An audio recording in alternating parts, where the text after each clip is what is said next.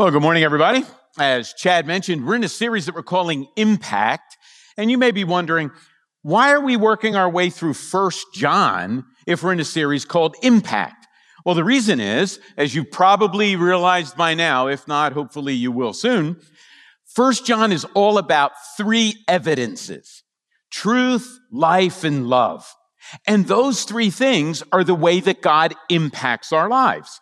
You come to know Christ by realizing the truth, and then the Christian life is growing in understanding that truth, living a life evidenced by the gospel, living out the themes of the gospel, and loving one another.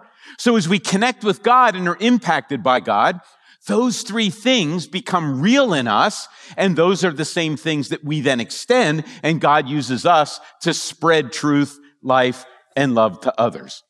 Well, this morning, we're coming to a section in First John in chapter four, and this section is all about love.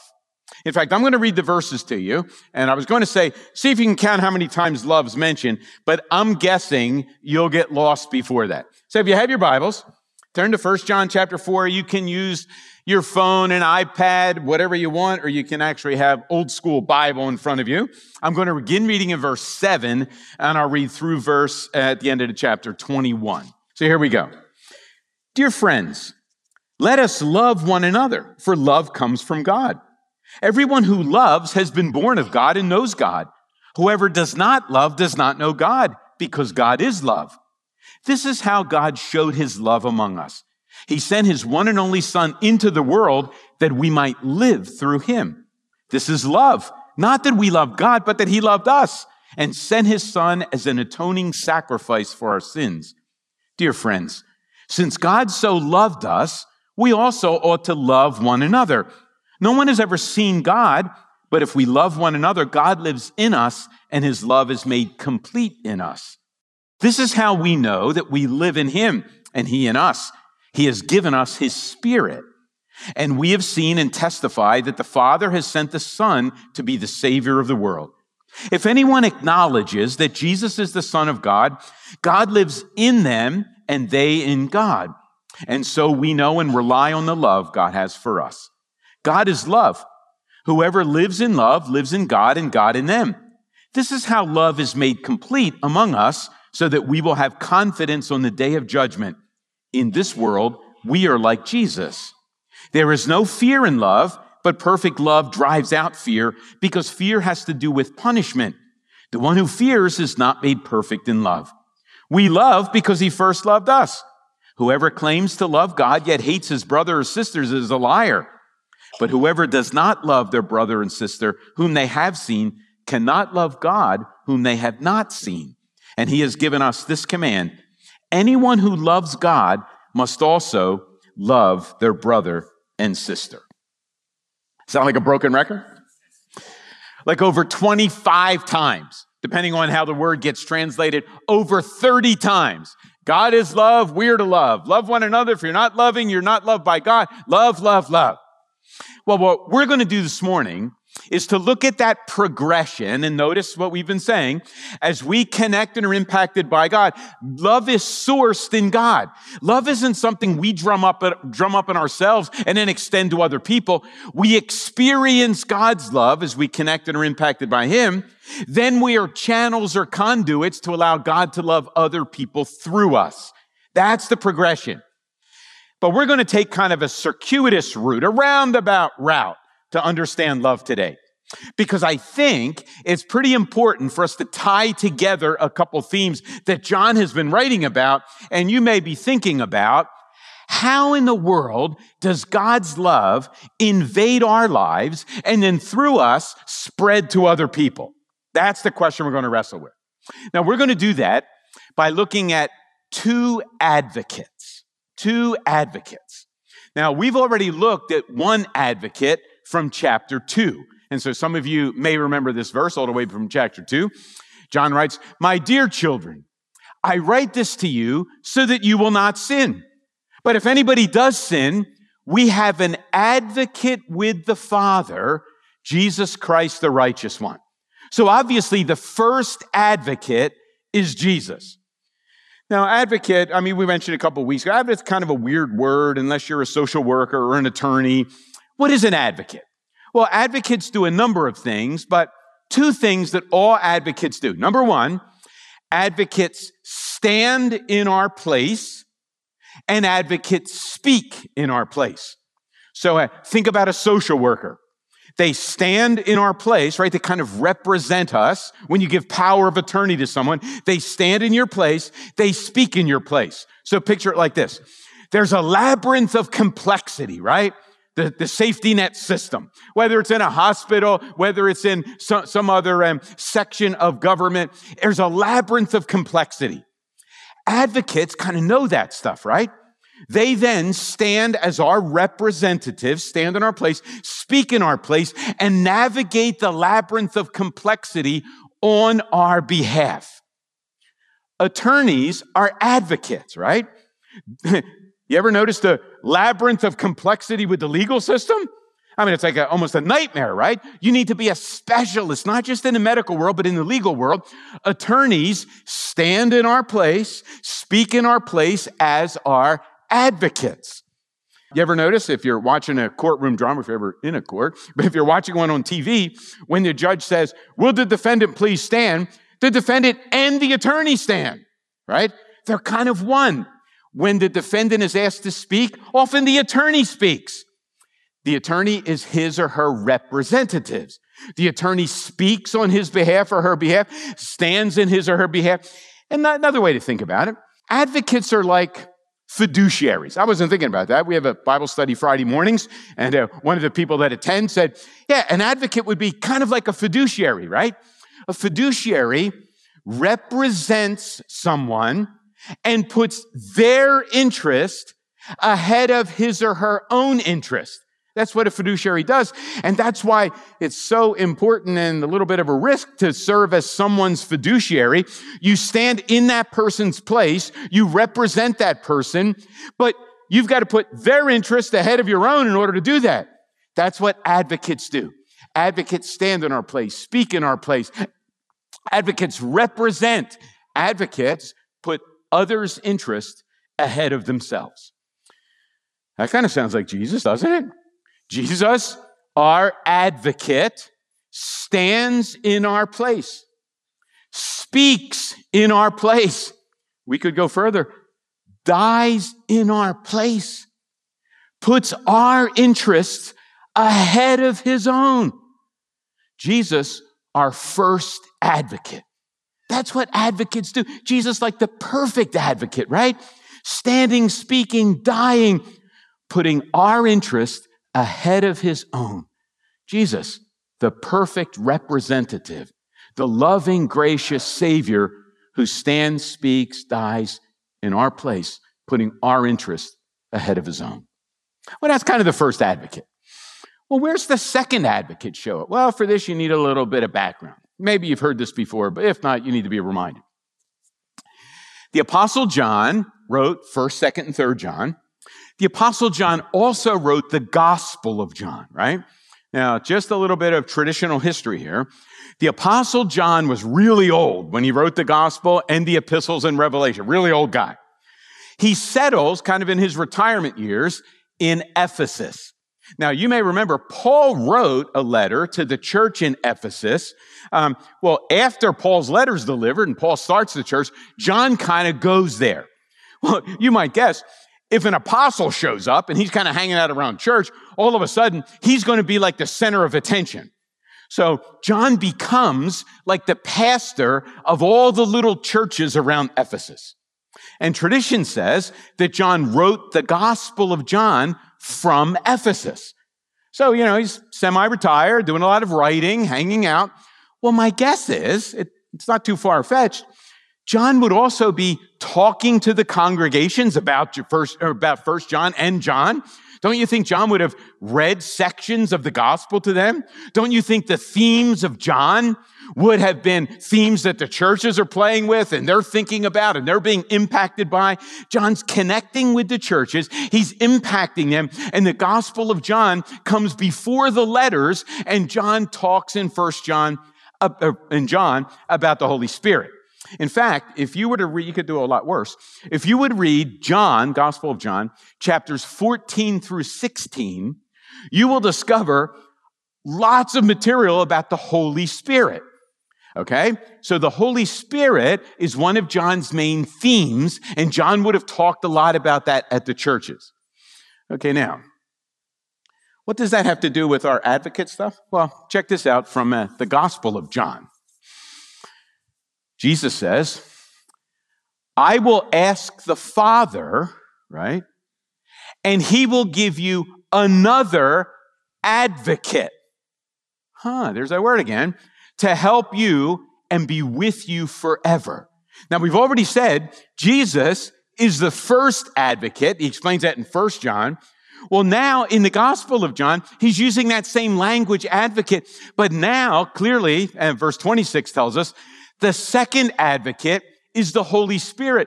But the advocate, the Holy Spirit, whom the Father will send in my name, will teach you all things and will remind you of everything I have said to you. Jesus, the first advocate, the Holy Spirit, the second advocate. What do advocates do? Stand in our place, speak in our place, work at, put our interests ahead of their own. Kind of sounds like what the Holy Spirit does too. Here's a kind of a crass way to think about it. Jesus is our advocate on the outside, right? The Spirit is our advocate on the inside. The Spirit's working on the inside. Now, if you were to read those chapters in the Gospel of John that I'm sure the churches in Ephesus would have been familiar with, you would discover that the Holy Spirit, our advocate on the inside, essentially does three things. The first thing the Holy Spirit does is he reveals and allows us then to recognize sin. Do you ever notice when you think about sin, someone talks to you about sin, it can kind of fall on deaf ears, you don't really believe them, but every once in a while, you're, you know, really attentive to it. You feel deeply about it. You know that you're guilty. That's something the Holy Spirit does, right? The Holy Spirit opens our eyes, the eyes of our mind and heart, to recognize, right? He reveals sin to us. But the Holy Spirit represents Jesus. And John makes that perfectly clear. The Holy Spirit invades our lives. He does not draw attention to himself. He calls our attention and focuses it on Jesus. In fact, I would say it this way. If you are drawn to your sin without moving to Jesus for forgiveness, that's not the Holy Spirit. The Holy Spirit reveals sin in order to move us to Jesus as he represents Jesus. If the Holy, if somebody, if you're, if you're drawn not just to your sin, but if you're thinking the Holy Spirit's drawing attention to himself, that's not the Spirit. The Spirit brings to mind everything Jesus taught, everything Jesus is about. He reveals sin to us. He represents Jesus. And here's an interesting one. He reproduces Jesus in us. Just like uh, when, when Mark read um, Galatians two twenty, right? He reproduces Jesus in us. We have been crucified with Christ. We no longer live. Jesus lives in us. It's the Spirit who lives in us. And he reproduces those character qualities of Jesus in us that then get extended to those around us. Last uh, Sunday morning, uh, we're in the back and we always gather, you know, the techs come and the people in the band and a couple elders come and we pray together and think about the service. And occasionally, someone will, someone will have kind of a devotional thought. Well, uh, last week, before the service, Wayne, who was leading that morning, he shared um, a devotional thought about the woman who, uh, who had a problem with bleeding for twelve years. Now, Mark's gospel tells us she suffered much at the hand of doctors, right? And so this woman is in a helpless, hopeless situation.